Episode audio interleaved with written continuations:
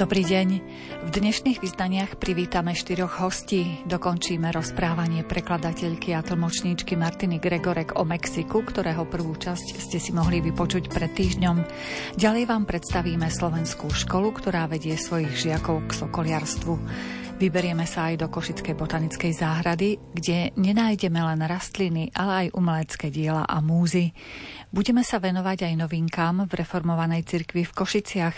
Už teraz môžeme prezradiť, že sa veriacim tejto cirkvi, ktorá je súčasťou Košickej ekumény, podarilo obnoviť svoj kostol. Reláciu pripravili Jakub Akurátny, Jaroslav Fabiana, Mária Čigášová. Vítajte pri jej počúvaní. Spravodlivosť a plnosť pokoja na veky. Spravodlivosť a plnosť pokoja na veky. Spravodlivosť a plnosť pokoja na veky. V tvojich dňoch budú prekvitať na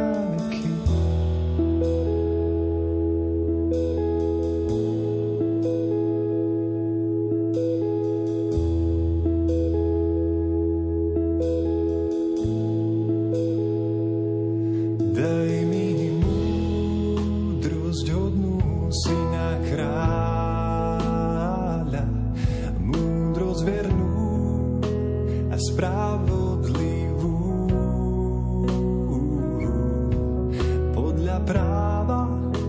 Ja túžim seba blížnych viesť cestou spásy a zázrakov lásku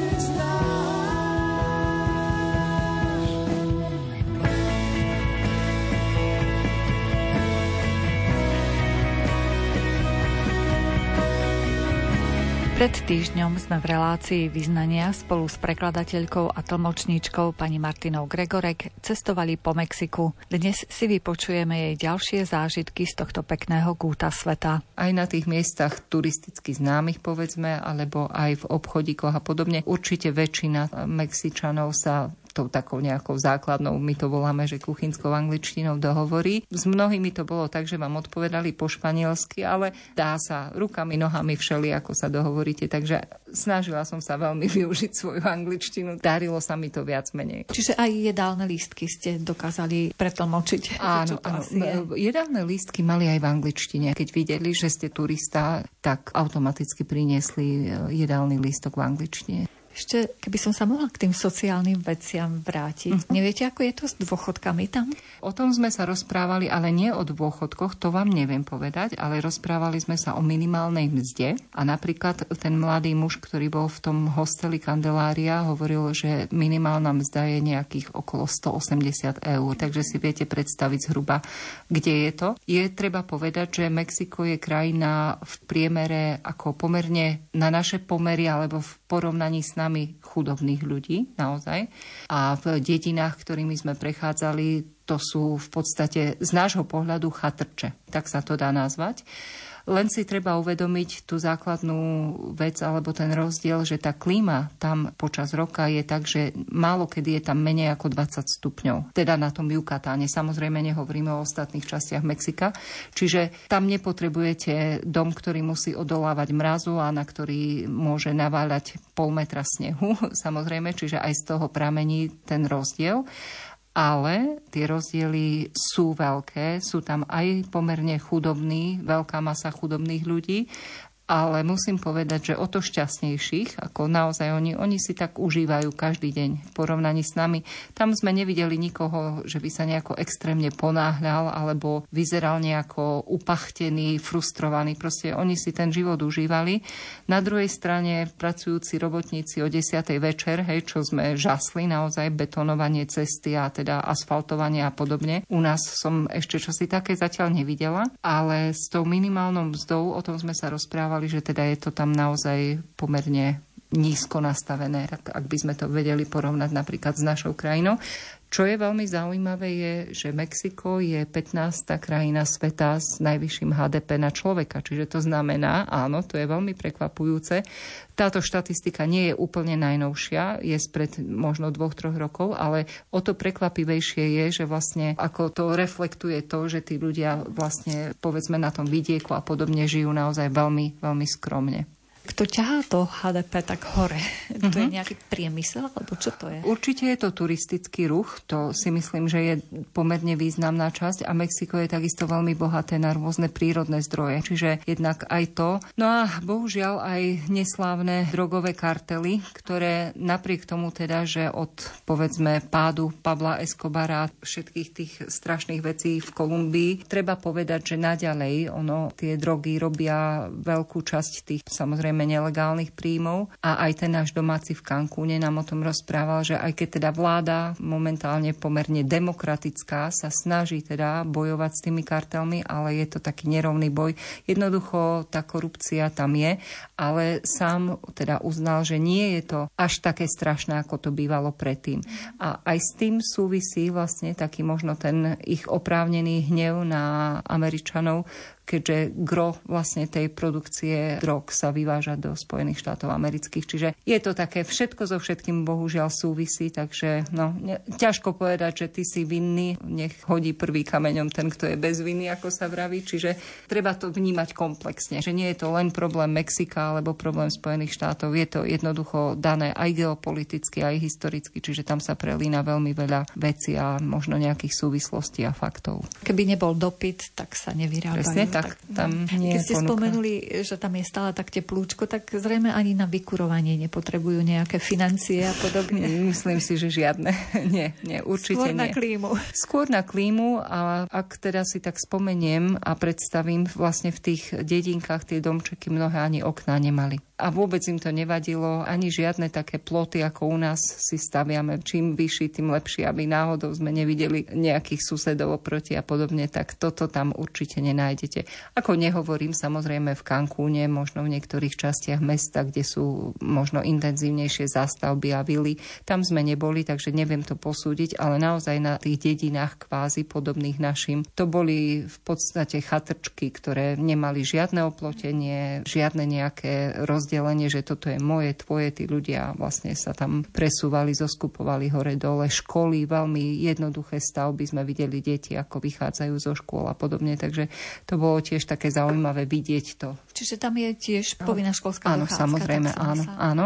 Nepýtala som sa, ako dlho, koľko chodia do školy, ale bolo zaujímavé vidieť, že deti chodili v uniformách. Čiže tiež majú systém možno trošku podobný niektorým európskym systémom, možno aj sa inšpirovali Španielskom, lebo aj v mnohých teda častiach Španielska sú uniformy povinné. Takže to sme videli reálne deti, ako teda vychádzali zo školy.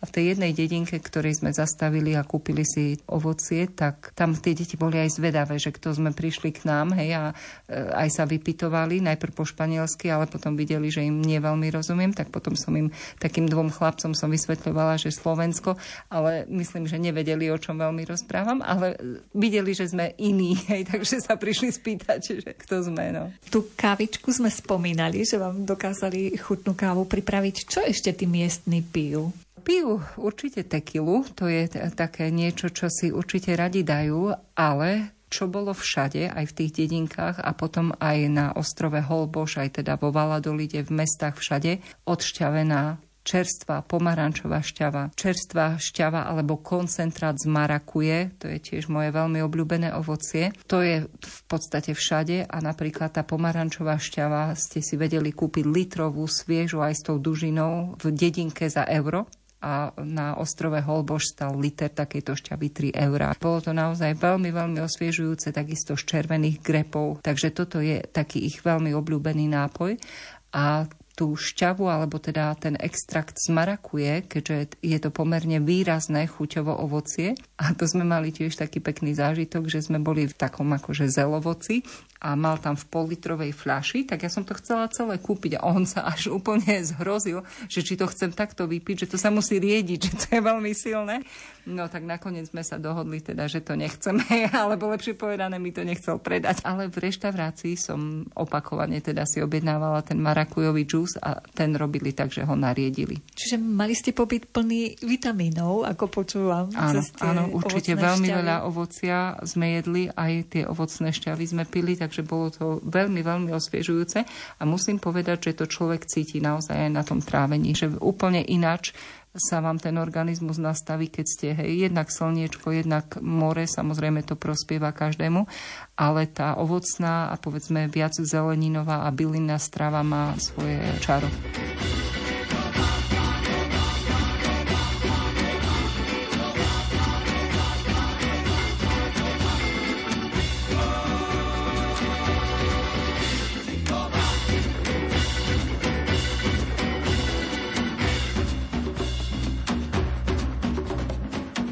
Sa tam venujú tí domáci ľudia? Pozerajú aj mexické telenovely napríklad? To neviem úprimne povedané povedať, či pozerajú mexické telenovely. V podstate gro ľudí, čo sme tak pozorovali, aspoň teda napríklad v Cancúne, tak vyzerali tak, ako keby ani nič nerobili veľmi, takže úprimne neviem vám povedať, aké povedzme, tie povolania. Samozrejme, boli tam veľké nakupné centrá, boli tam rôzne stánky s rýchlým občerstvením, takže predpokladám, mnoho z nich pracuje aj v službách. Boli tam aj administratívne moderné budovy, ktoré sme však míňali teda len autom, čiže nebola nejaká príležitosť sa možno pozrieť bližšie aj na takéto v podstate miesta, kde sa pracuje v týchto sférach. Čiže asi dosť veľkú časť by som typla, že tvorí ten turizmus a služby a neviem úprimne povedať, aká je nezamestnanosť, aký je aktuálny stav nezamestnanosti v Mexiku, takže je to asi také dosť variabilné. A sú rodine založení, že treba aj viac generácií dokážu žiť spolu? Z toho, čo sme pozorovali v tých dedinkách, ako ich bolo povedzme veľa pri tom jednom domčeku a tak, tak by som si typovala, že asi aj áno. Hej. Čiže je tam niečo možno podobné ešte ako u nás, hej, že na dedinách aj možno viacero generácií žije spolu. V Cancúne, čo je mesto, takmer miliónové, tak tam už asi to bolo aj možno trošku iné, ale na tých dedinách bolo naozaj vidno veľa ľudí pospolu. Hej. Čiže bolo zaujímavé, keď sme cestovali už naspäť do Cancúnu a mali sme letieť v ten deň, tak vlastne v tých dedinkách boli mnohé záhradníctva. Popri ceste to sme zastavovali asi na piatich miestach rôzne rastliny nakvitnuté, čiže venujú sa aj tomuto. Hej. A to nehovorím o tom, že tie rastliny boli naozaj za úplne symbolické ceny pre počte euro, 2 eurá, 3 eurá. Naozaj, keby človek mohol mať neobmedzený počet batožiny, tak by toho vedel priniesť naozaj veľa. Čiže aj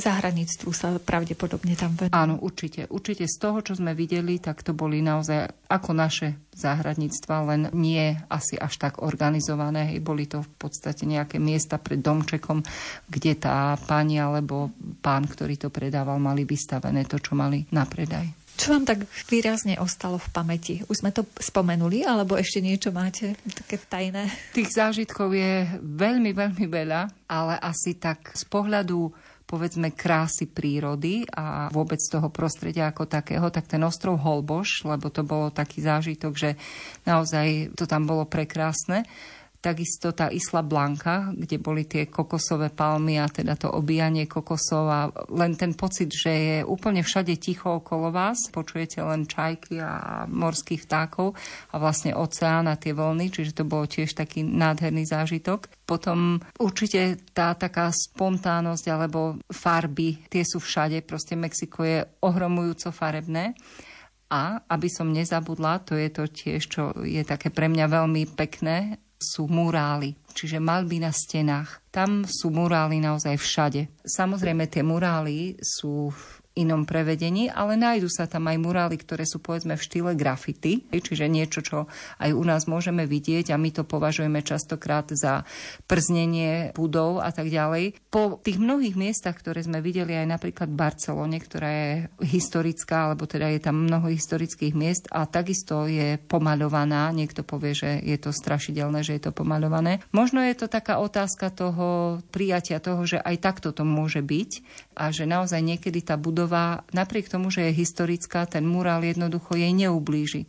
Čiže aj v Cancúne bolo mnoho krásnych malieb na stenách, na fasádach budov, ale takisto na tom ostrove Holboš, ten je preslávený svojimi murálmi, tam máte dokonca, vás vezme aj sprievodca, môžete si zaplatiť za pár drobných a ukazujem vám všetky murály, ktoré tam sú. My sme si ich prešli takmer všetky, možno zo pár sme nevideli, Takže to sa mi veľmi páčilo a mám spustu fotiek a asi taký najkrajší murál, ktorý sme videli vlastne, keď sme išli na takú opustenú časť toho ostrova.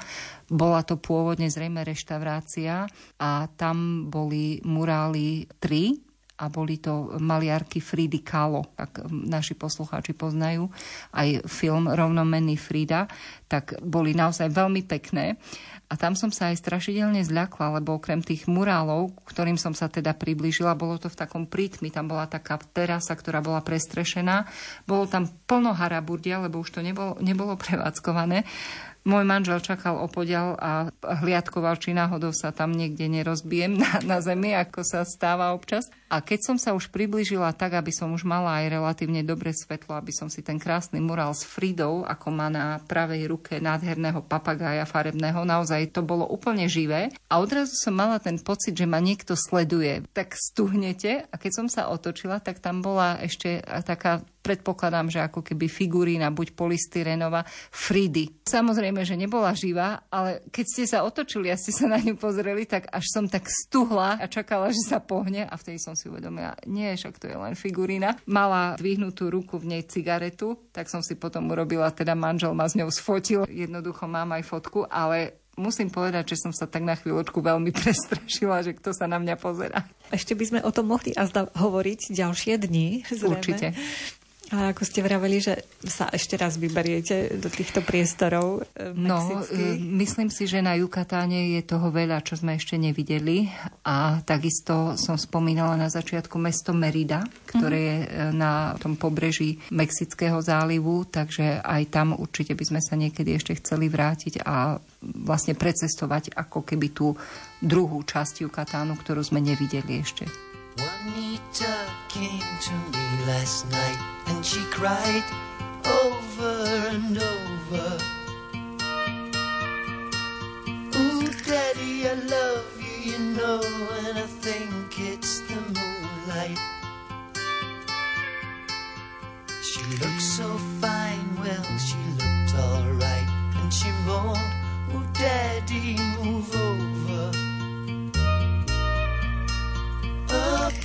You know what I like, and I think it's the moonlight.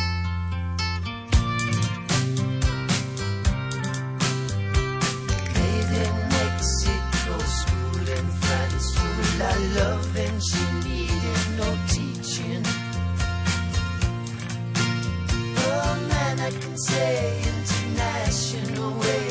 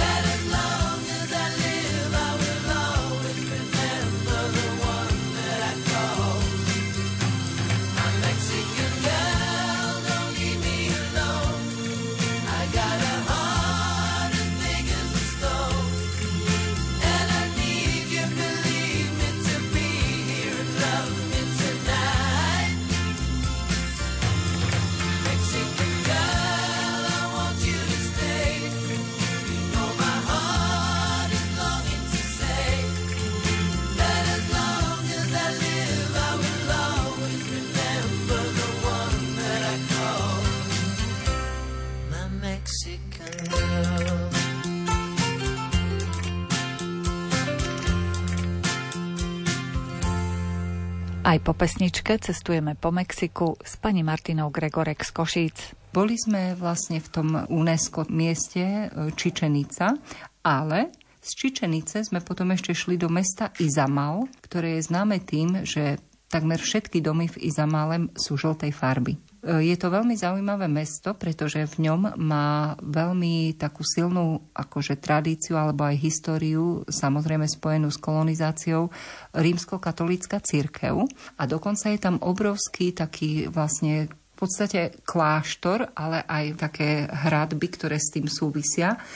A v tomto mestečku, keď sme boli, tak tam sme boli prekvapení, že tam boli ruiny zarastené pyramídy, ktorá bola pôdorysom oveľa väčšia ako tá v Čičenici len preto, že vlastne bola v podstate osamotená v tom meste a naozaj už nedochovaná, len spodná časť pyramídy, no tak povedzme do nejakých možno 20 metrov. Vedeli ste sa postupne aj vyšplhať hore, ale všetko to bolo už obrastené zeleňou tak sme boli prekvapení, že je to niečo, čo je rozmerovo oveľa väčšie ako v Čičenici a tu ste nemali nikoho, kto by sa tam prišiel pozrieť.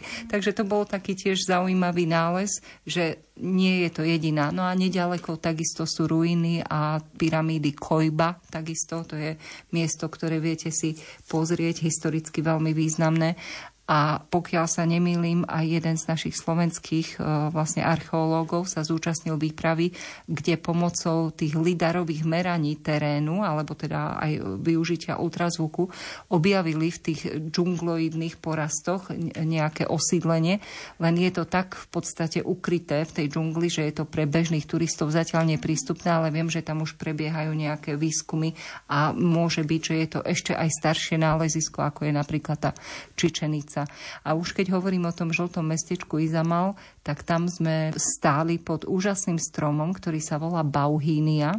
Bol zakvitnutý krásnymi drobnými fialovými kvetmi a tá vôňa, musím povedať, že to je jedna z najkrajších vôni, akú som kedy teda voňala. Dalo by sa povedať, že je to taká línia podobná vôni orgovánu, ale ešte s inými podtónmi. A keď sme na tú ulicu prichádzali, my sme ten strom ešte nevideli, len sme cítili tú opojnú vôňu. Ona sa proste niesla celou ulicou a manžel tak spozornil, že to, to bude niečo také, že musí to byť niečo výnimočné. No a keď sme k tomu stromu prišli, obrovský, naozaj obrovský strom, celý obsypaný kvetmi, takže t- tam sme stáli a to bol tiež taký moment, keď si uvedomíte, že wow, že aké to je fantastické nejaké hady alebo šelmy. Neprišli ste do kontaktu no, s nimi? To, to by som bola zabudla. Hady nie, hada sme nevideli žiadneho, ale sú tam krásne plazy. Ale neboli tak krotké, aby ste ich mohli pohľadkať, ale sa vyhrievali na slniečku, na ceste, hoc kde a sa na vás pozerali a potom už keď ste sa priblížili, keď som chcela urobiť fotku úplne zblízka, tak kde videl prvú dutinu, tak sa rýchlo do nej schoval a sú to plazy, ktoré asi nie sú ani, myslím si, že pre človeka nemôžu byť ani nebezpečné. A bolo ich tam naozaj pomerne veľa a hlavne na skalách, na tých skalných útesoch, ktoré boli pri oceáne, keď boli na tom ostrove Holboš, tak tam sa krásne vyhrievali, tam ste ich mohli vidieť aj 20 naraz. Hlavne ráno, keď ešte nebolo veľmi horúco, a potom v podstate okolo toho obeda pozaliezali, lebo už im bolo zrejme veľmi teplo. A takisto som vstúpila na maličku raju v oceáne, áno, lebo to ste zacítili, že niečo také šmiklavé, alebo proste a odrazu sa vám to pohlo pod nohou. A oni sú veľmi rýchle tie raje, ale to boli také maličké raje, možno v priemere 20-30 cm maximálne tak už som len videla, ako v tom piesku ona krásne plachti. Takže to bol tiež taký celkom zaujímavý zážitok, že stúpite priamo na tú raju, lebo ona je ukrytá v tom piesku. Ale nemali ste nejaké následky? Nie, ona, ja som jej zrejme stúpla vlastne na tú hladkú časť a raja je tie, ktoré sú teda jedovaté pre človeka, sú nebezpečné tým svojim chvostíkom alebo tým kvázi trňom, ktorý majú, takže keď sa jej len z hora dotknete, tak absolútne vôbec. Len to bolo také odrazu, hej, že zacítite niečo pod nohou, tak je to také zaujímavé, že človek sa prestraší. Sme spomenuli, že možno záhradníctvu sa tam venujú tí domáci. Oni to všetko umelo zavlažujú? Alebo nejako im tam prší pravidelne? Áno, t- tam v podstate Yucatán je špecifický tým, že tam nie sú nejaké extrémy v tom, že máte len suché obdobie, hej, alebo teda je obdobie dažďa intenzívne. Sú obdobia, kedy prší menej, ale vlastne taká tá rýchla zrážka tam je stále. Takže asi aj kvôli tomu nie sú až tak odkazaní veľmi na zavlažovanie, ale je pravda, že keď sme cestovali krajinou pomedzi jednotlivé dediny, že sme sa presúvali, alebo v krajine ako takej, tak tam boli rôzne plantáže, monokultúry, napríklad palmové a podobne. A tam sme videli, že tá závlaha bola, čiže tam zrejme si pomáhajú aj to závlahou. Čo je vo všeobecnosti na tom cestovaní také zaujímavé, že keď máte možnosť, tak vyrážate, obujete tie turistické topánky? Pre mňa asi všetko, ale je to vždy také, že vy si niečo predstavujete, asi aké to tam bude a potom je úžasné zistiť, že aké to je v skutočnosti. A v podstate aj teraz vlastne možno, ak hovoríme teda o tom cestovaní a o tom, že, že čo ľudia v tom vidia, tak pre mňa je najdôležitejšie vidieť krajinu ako takú, čiže vidíte faunu, flóru a zamyslíte sa nad tým, porovnáte, ako žijeme my, ako žijú ľudia niekde inde, mnoho vecí si aj uvedomíte, porovnávate, čo je možno lepšie u nás, čo je lepšie u nich. A aj to také poznanie vlastne, že, že a tie zážitky, na ktoré potom spomínate, to je také pre mňa asi také najdôležitejšie z toho cestovania, lebo je, dáva mi to také, že áno, bola som tam, aj keď sa potom niekde o tom zase dočítam alebo počujem niečo a podobne, tak si poviem, že áno, tam som bola, ale nehovorím si to tak, že viete, že teraz to budem každému rozprávať. Kto sa spýta, tak samozrejme rada porozprávam, ale pre mňa je to taký najviac pocit takého nejakého, že si uvedomujem, že čo všetko som zažila a videla. Takže je to pre mňa najvyššia hodnota vlastne v rámci toho, čo všetko človek v živote môže dosiahnuť. Keď počujete správu o tom mieste, tak už máte takú plastickejšiu predstavu. Určite, že... áno, presne tak. Áno, viete si to predstaviť a to je také, že áno, tam sme boli a potom ešte všetky tie rôzne peripetie a zážitky s tým spojené častokrát, keď je človek aj hladný, už aj smed jedný a už, už dúfa, že tam bude a ešte tam nie a podobne. Takže je to aj taká skúška trpezlivosti, tolerancie vzájomnej a podobne. Takže to cestovanie dáva také nové obzory človeku. Už máte nejaké plány, že kam sa chystáte? Celkovo musím povedať, že po tej návšteve Mexika mám takú túžbu, možno vnútornú, vidieť aj ostatné vlastne aj juhoamerické krajiny, ale aj krajiny v Strednej Ameriky, lebo je to kultúra, ktorú my veľmi málo poznáme. A aj preto sme si naplánovali, ale nie v tomto kalendárnom roku, ale teda v budúcom kalendárnom roku, dúfam teda, že, že sa v zdraví dožijeme a vycestujeme a chceli by sme spoznávať Panamu. Takže to je taká ďalšia destinácia, Hovorím, je to ešte veľmi ďaleko, takže dovtedy treba zarábať peniažky, aby bolo za čo cestovať a takisto plniť si všetky tie úlohy, s ktorými sa človek borí každodenne tu na Slovensku a potom už len ísť za hranice všedných dní.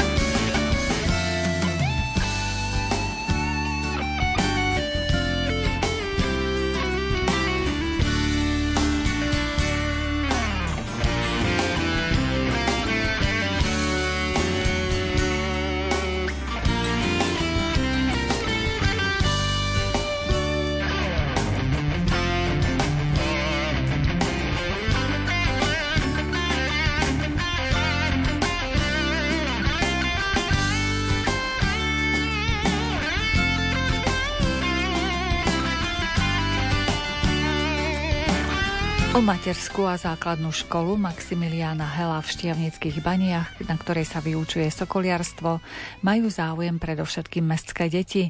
Banie, ktoré rodiny sa rozhodnú aj presťahovať sa, aby mohli ich deti navštevovať túto školu. Viac sme sa dozvedeli od riaditeľa školy Pavla Michala. Naša škola bola pred zavedením predmetu sokoliarstva do vyučovacieho procesu a odsúdená na zánik. Bola to najúžšia škola v regióne. Už bol aj scenár, kde sa škola mala zrušiť a práve to sokoliarstvo zachránilo školu a postupne sme začali budovať dobrú klímu, dobrý tím. A momentálne máme stabilizovanú základnú školu, máme tam veľa detí, na to, že sme vidiecká škola, tak máme 180 detí, v materskej máme 64 No čo je veľmi atraktívne a zaujímavé je to, že školu naštevujú hlavne mestské deti, čiže mestské dieťa prichádza do vidieckej školy. To je zaujímavé. Väčšinou to opačne, že dedinské dieťa ide do mesta do školy, čiže v tomto prípade tie detičky naštevujú našu dedinskú školu. Máme aj vlastný dopravný systém, čo si vozíme a čo si veľmi ceníme a ctíme to, že za posledné obdobie veľmi veľa detí, 14 alebo 15 rodín za nejaké 3-4 roky sa presťahovalo z iných častí Slovenska do regiónu Banskej Štiavnice, aby ich deti mohli naštevovať našu základnú školu. Je to pre nás obrovská zodpovednosť, aby sme aj tým rodičom dali, prečo sa vlastne presťahovali, lebo to je veľká zmena života sa presťahovať, zmeniť priateľov prácu, to pohodlie, prečo sa stiahujem. No ale keď sa napriek tomu všetkému rozhodli a prídu k nám a my samozrejme povieme, že ten život je iný ako len romantický život Banskej Štiavnice alebo romantický víkend, tak keď sa napriek tomu rozhodnú, tak sme radi a tie deti navštevujú našu školu. A čo sa v rámci toho predmetu sokoliarstvo naučia tie deti? keď teda končia ten záverečný ročník školy, čo všetko vedia? Deti v rámci predmetu Sokoliarstvo sú pripravené po praktickej a teoretickej stránke, čiže predmet je teoretický, ale máme tam aj krúžok Sokoliarstva a tie deti, ktoré naštujú krúžok, tak sú po 9. ročníku na úrovni skoro už profesionálnych sokoliarov. Čiže okrem teda toho sokoliarstva naučia sa komunikovať, čiže majú úžasnú komunikačnú schopnosť alebo zručnosť, vedia byť zodpovedné, lebo starať sa o dravce nie je jednoduché, čiže skutočne je to denodenná starostlivosť, takže to je obrovská zodpovednosť ale aj zodpovednosť tom, že sa vedia dohodnúť s iným žiakom, keď idú niekde preč na dovolenku alebo zostane to dieťa chore, tak aby sa o to dravca niekto iný postaral. Čiže zodpovednosť, trpezlivosť, lebo byť sokolérom fakt je to o trpezlivosti a, a hlavne tie deti u nás získajú neskutočné hodnoty k tomu, ako si váži prírodu. A už keď si vážim prírodu, tak si vážim aj ľudí, lebo to je veľmi podstatné, lebo zo spoločnosti sa vytráca úcta, láskavosť, slušnosť a my učíme týmto aj cez tieto naše dravce sokoliarstvo, cez ten model nášho vzdelávania učíme deti aj týmto jednotlivým hodnotám, ktoré potrebujeme, aby tá spoločnosť opäť našla.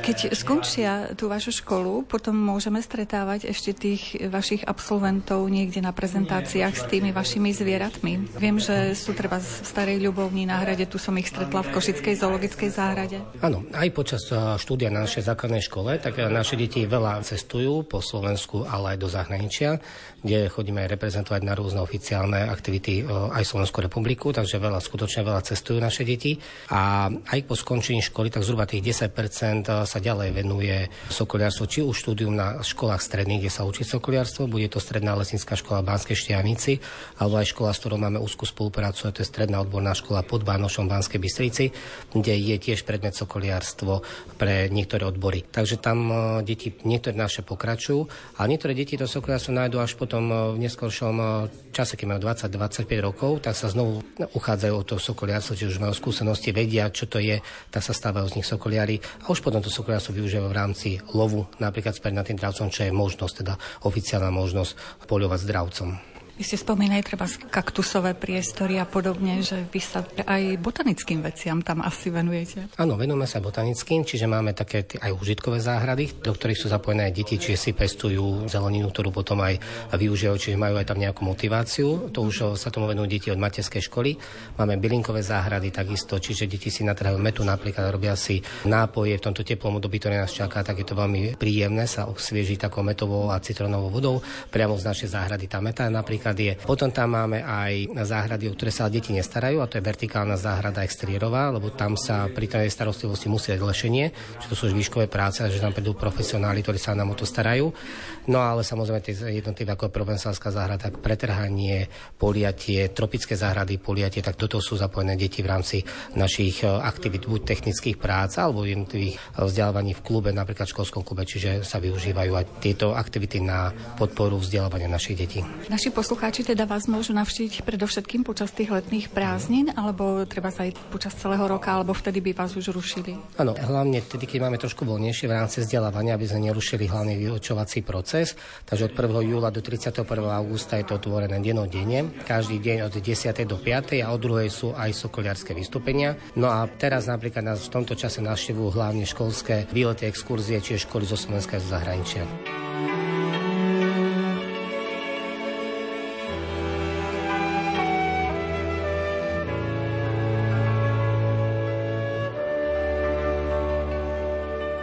Sedí sokol na javori. sedí sokol na javorí. Prebírá si drobné pery.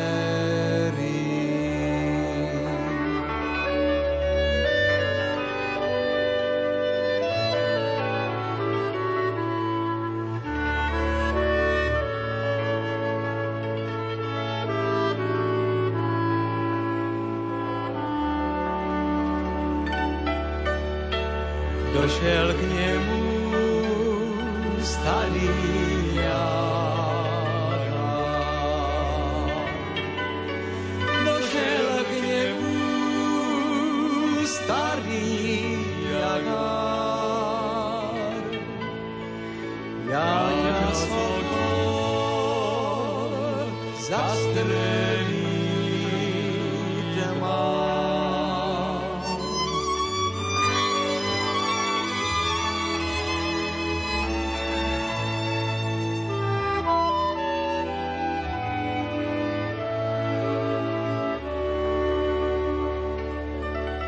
stříhaj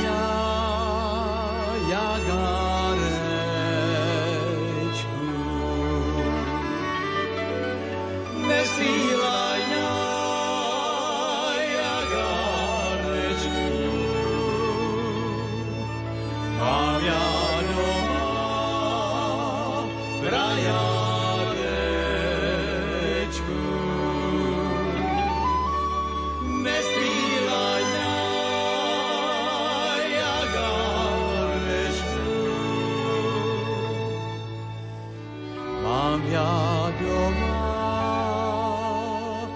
prajarečku.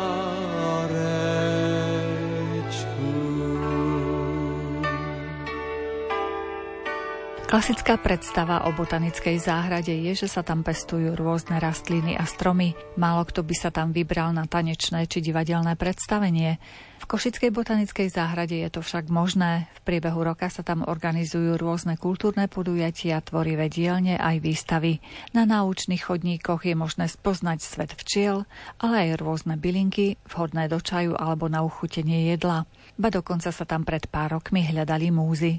Podrobnosti sme zistovali u Andrej Friedmanovej. Áno, mali sme vďaka podpore Ministerstva kultúry práve v roku, keď bolo Košice vyhlásené za mesto kultúry, projekt, ktorým sme chceli naozaj hľadať múzy v botanickej záhrade. Išlo vytvarné workshopy, ale aj rôzne tvorivé dielne. Koncipovali sme to tak, aby ten program bol obohatený aj pre deti. Takže áno, aj múzy sme tu hľadali. Každoročne v lete tu tiež mávate takéto kultúrne rôzne podujatia. Viem, že tu dávate priestor dokonca aj včelárom, pretože včielky sú veľmi dôležité pre všetky vaše rastlinky. Presne tak, včely ako výborný opeľovač sú veľmi potrebné. Práve preto im venujeme aj výstavu, ktorá sa zvyčajne organizuje začiatkom novembra, ale aj bez výstavy si tu záujemcovia vedia získať mnohé informácie o včelách alebo o včelárení, pretože máme vybudovaný včelársky naučný chodník, ktorý je, myslím, veľmi dostupnom teréne, takže vedia si prísť kedykoľvek preštudovať zaujímavosti o včielkach. No a v lete, ako ste spomínali, áno, tie rôzne podujatia. Chceli by sme tento rok tretíkrát uskutočniť také kultúrne leto v Botanickej záhrade. Začali sme s touto tradíciou, keď to tak môžem nazvať, počas e, nášho okrúhleho výročia, 70. výročia oslavu Botanickej záhrady. No a uvidíme, ako sa nám tento program podarí vyskladať v tomto roku. Spomínali sme ten naučný včelársky chodník. Máte ešte viaceré naučné chodníčky, po ktorých by sa mohli vybrať naši poslucháči? Áno, práve v roku 2021 v auguste sme sprístupnili dendrologický naučný chodník. Podľa názvu teda vieme, že sa venuje stromom. Pri prehliadke tohto chodníka nájdú návštevníci 80 zaujímavých drevín, z ktorých časť je introdukovaných, to znamená takých, ktoré sú včlenené do nášho prostredia z iných oblastí sveta, ale vonku sa im v našich podmienkach darí, ale sú to tiež aj naše pôvodné druhy. A tento chodník je spestrený aj o také relaxačné stanovištia, tak to nazvem, pretože môžu tam nájsť aj rôzne interaktívne tabule, kde sa dozvedia mnohé zaujímavosti, ale taktiež aj také cvičiace exteriérové zariadenia, čiže okrem toho, že sa dozvedia mnohé zaujímavosti, lebo ku každej z tých 80 drevín je pripravená malá informačná tabuľka, tak sa môžu trošičku aj osviežiť, oddychnúť si a zacvičiť. Vidím, že všetky priestory sú vynovené, krásne, príjemne. Áno, našťastie sa nám podarilo aj celú budovu zrekonštruovať. Zároveň v rámci tej rekonštrukcie prebehla jedna veľká zmena a to úprava vstupných priestorov, kde bol vytvorený priestor návštevníckého centra. Je to taký ako keby prvý bod, kde si návštevníci môžu aj zakúpiť vstupenky, niektoré suvenírové predmety, taktiež je to priestor, kde sa môžu stretávať malé skupiny, či už klubistov, alebo môžeme tam uvítať a pracovať aj so školami. Čo by som chcela povedať, že tento priestor je pripravený tak, aby vyhovala i mobilným návštevníkom, čiže je to naozaj bezbariérový priestor aj so sociálnym zariadením. No a taktiež súčasťou tých vstupných priestorov bolo vytvorenie takej malej prevádzky kaviárne. Čiže našťastie tí návštevníci, ktorí tu chcú stráviť dlhší čas, tak vedia už aj si oddychnúť, posedieť, občerstviť sa. No a z tých noviniek, ktoré by som možno spomenula, koncom minulého roka sa nám podarilo pripraviť s podporou e, Košického samozprávneho kraja projekt, kde e, môžeme nájsť novú bylinkovú záhradu. Veľmi ako zaujímavou časťou je to, že tie tabule sú zase pripravené v slovenskom, anglickom jazyku, ale aj v brajlovom písme, čiže sme mysleli aj na ďalšiu skupinu znevýhodnených občanov práve tým zrakovým postihnutím. A taktiež súčasťou tohto projektu je vytvorenie novej pergoly. Samozrejme tým, že ten projekt bol ukončený k novembru, tak tieto, či už bylinková záhrada alebo pergola, ešte len čaká na to svoje najkrajšie obdobie, kedy zarastie rastlinami. Taktiež ku koncu roka sa nám podarilo pomocou Karpatskej nadácie a Deutsche Telekom pripraviť 6 veľkých nadrozmerných plastík, zaujímavých či už šišiek alebo plodov, drevín, ktoré sú súčasťou dendrologického naučného chodníka.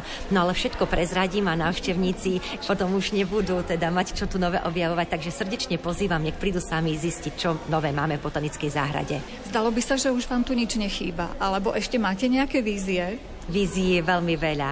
Máme veľmi veľa plánov. Z takých možno aj praktických spomeniem to, aby návštevníci vedeli, keď v najbližšej dobe zavítajú do botanickej záhrady, že sa chystá jeden veľký projekt, kde práve aj preto to spomínam, keďže aj témou tohto ročnej botaniky je voda, tak e, vďaka tomuto projektu chceme zbierať dažďovú vodu zo skleníkov, zo plaštenia skleníkov, uskladniť ju už existujúcej veľkej 100 kubikovej nádrži a potom zase ju využiť práve na polievanie, pretože dažďová voda je veľmi vhodná práve na polievanie či už tropických, subtropických rastlín skleníku alebo aj vonkajších rastlín. Takže áno, plánov je veľa.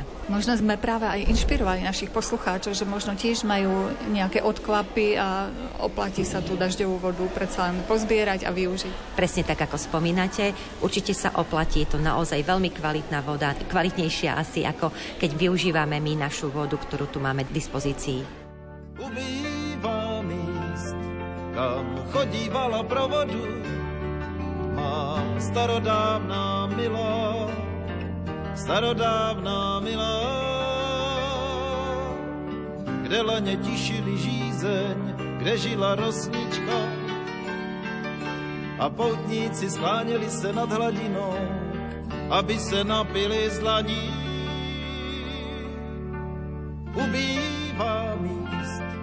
Kam chodívala pro vodu, Voda si na to vzpomíná, voda je krásná, voda má, voda má, voda má, voda má, voda má, voda má, rozpuštěné vlasy, voda má, voda má, voda má, rozpuštěné vlasy, voda má, voda má, voda má, rozpuštěné vlasy, voda má, voda má, tu vodu, a nedejte oslepnout prastaré zrcadlo hviezd.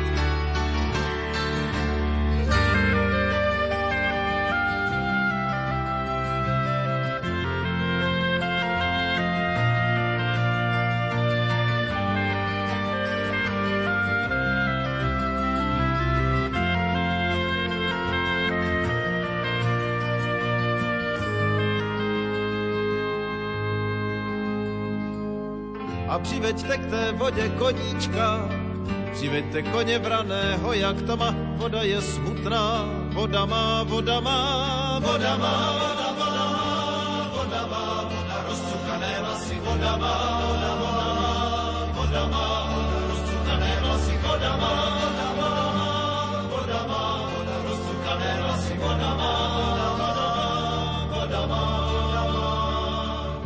se na samé dno potopí, kdo potopí se ke hvězdám pro prstýnek.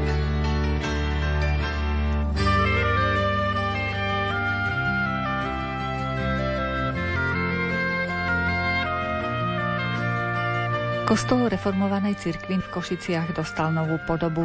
Zo zbierok veriacich aj z rôznych grantov sa ho podarilo obnoviť. Reformovaná cirkev je súčasťou ekumenického spoločenstva cirkví na území mesta a aktívne sa zapája do všetkých jeho podujatí. O obnove chrámu sme sa porozprávali s farárom reformovanej cirkvi Jaroslavom Sélešom. Ďaká Bohu, tu sa podrela veľmi významná vec. Myslím si, že obyvateľia nielen Košic, ale vôbec návštevníci mesta Košice môžu vidieť krásne zrenovovaný, reformovaný kostol. Naozaj svieti do ďaleka a tí, ktorí by chceli o tom vedieť trošku viac, o tej renovácii a vôbec o histórii, tak si to môžu zhliadnúť na YouTube. Je to pod názvom Dominanty mesta Košic, týka sa to Kalvinského kostola, kde aj historicky, aj reštaurátorsky je tam priblížené to, čo sa tam vlastne udialo nedávno. Zvonku už by tá rekonštrukcia mala byť úplne akoby ukončená, ale žiada sa ešte nejaká úprava aj v interiéri kostola, takže toto je asi ďalšia vec, ktorá čaká na reformovaných tu v Košiciach. Zrejme opäť budete čakať na nejakú možnosť podpory, buď to z ministerstva, alebo aj z iných zdrojov? Predpokladám, že áno. Jasné, deje sa aj zbierka v rámci veriacich, pretože nemôžeme čakať, že same granty nám vyriešia otázku. Chcem povedať, že vlastníkom tohto kostola je Maďarský reformovaný cirkevný zbor na doplnenie, aby bolo také jasné. A jednoducho oni sú správcovia, ale samozrejme myslím si, že tá podpora je tu aj nielen zo Slovenska, ale aj zo zahraničia, keďže reformovaná církev má svoje miesta v rozličných krajinách, či už je to Holandsko, alebo Maďarsko, alebo iné miesta, Švajčiarsko, ale zase hovorím, netreba si myslieť, že toto všetko nejako to vykrie. Určite, že je dôležité, aby samotní veriaci vložili nejaký ten vklad do toho, No a z čoho všetkého sa to celé vyskladá, čo bude naozaj v realite, tak to už ukáže budúcnosť. Jedna vec je chrám, ktorý je potrebný na to, aby sa mali kde veriaci stretávať. Druhá vec je ten samotný duchovný život. Ako to vyzerá v Košiciach? Ste spokojní ako duchovní? S niečím áno, ale nie so všetkým. Musíme si povedať, že pandémia dosť výrazne zasiahla aj do života církví nielen reformované, ale vôbec církvy pôsobiacich na Slovensku a mimo Slovenska samozrejme. Hľadali sme rozličné riešenia na to, aby aj tá návštevnosť e, veriacich nejakým spôsobom stúpla, keďže musíme povedať, že boli veľké obmedzenia a tak sme hľadali rozličné formáty, či už v audio, video forme, aby sme tie bohoslužby priblížili veriacim, ale sledujeme pokles, pretože niektorí sa aj zvykli na to, že je jednoduchšie si doma v papučiach eh, vypočuť bohoslužby alebo kázeň alebo piesne a podobne. Na jednej strane je to v poriadku, že niektorí ľudia naozaj či už z titulu choroby alebo nejakých iných prekážok nedokážu prísť, nemôžu prísť do kostola, tak asi týmto spôsobom predsa sa dostanú k Božiemu slovu. Ale samozrejme je to také veľmi dôležité to, aby jednoducho sa robila tá misijná práca, keďže nie len, že veriaci prichádzajú alebo prídu do chrámov, ale jednoducho pastier má vyhľadať tie roztratené ovečky a v meste to nebýva také jednoduché. Práce je veľa, robotníkov málo, máme prosiť pána žatvy, aby poslal robotníkov do žatvy. A samozrejme, hovorím, je to misijná úloha. Pán Ježiš posielal svojich učeníkov, aby činili učeníkmi všetky národy. To znamená, je tu tá misijná práca, evangelizačná práca, ktorá je nutná v cirkvi a Určite žijeme v dobe, kde je veľa rozličnej slobody, alebo v úvodzovkách slobody a každý si tú slobodu vysvetľuje po svojom, ale na druhej strane nesmieme zabúdať na zodpovednosť, nie len v rámci cirkvi, ale aj pred pánom. Toto je treba vidieť, pretože naozaj tá služba nespočíva v tom, že slúžime v konkrétnom chráme v nejakom bohoslužobnom prostredí, ale je potrebná tzv. tá terénna práca. Treba ísť von a myslím si, že tieto veci sú také, ktoré je treba naplňať. Vaša církev je súčasťou ekumenického spoločenstva církvy v Košiciach. Aké podujatia vás čakajú v najbližších týždňoch, mesiacoch? To, čo nás čaká najbližšie, možno sa vrátim trošku k začiatku roka a potom nadviažem. Tak v úvode roka sme mali v poradí už 29. ekumenickú bohoslužbu Slova v priestore historickej radnice, kde sme sa zišli z tých subjektov, ktoré tvoria ekumenické spoločenstvo už veľmi dávno na území mesta Košice. No a potom e, to bolo také modlitbové stretnutie, kde je to také celosvetové, dá sa povedať. Organizátorkami boli aj ženy zo Slovenska a podobne, ale samozrejme aj tu z Košic. Sme mali Pašiový ekumenický sprievod trošku. To počasie nebolo najlepšie, takže v evangelickom chráme sme mali tieto bohoslužby, dá sa povedať, tie zastavenia jednotlivých cirkví, tak zazneli tam jednotlivé príhovory, boli tam aj zástupcovia mesta. V jeseni máme Veni Sancte, tedy to je nová príležitosť začať nový školský rok s pánom v rámci vysokých škôl a univerzít v našom meste. Potom je to spoločná ďakovná ekumenická bohoslužba, nejaké sympózium, niekedy okolo novembra, ak si dobre spomínam, a v závere starého roka a začiatku nového cirkevného roka v adventnom období máme adventný večer Božieho slova a hudby. Tak zhruba v kocke asi toľko. Takže môžeme vlastne na tie podujatia Košičanov a ľudí z blízkeho okolia pozvať. Áno, samozrejme sú srdečne pozývaní všetci tí, ktorým je aj kultúra duchovno blízke, tak e, sú srdečne pozývaní k týmto príležitostiam.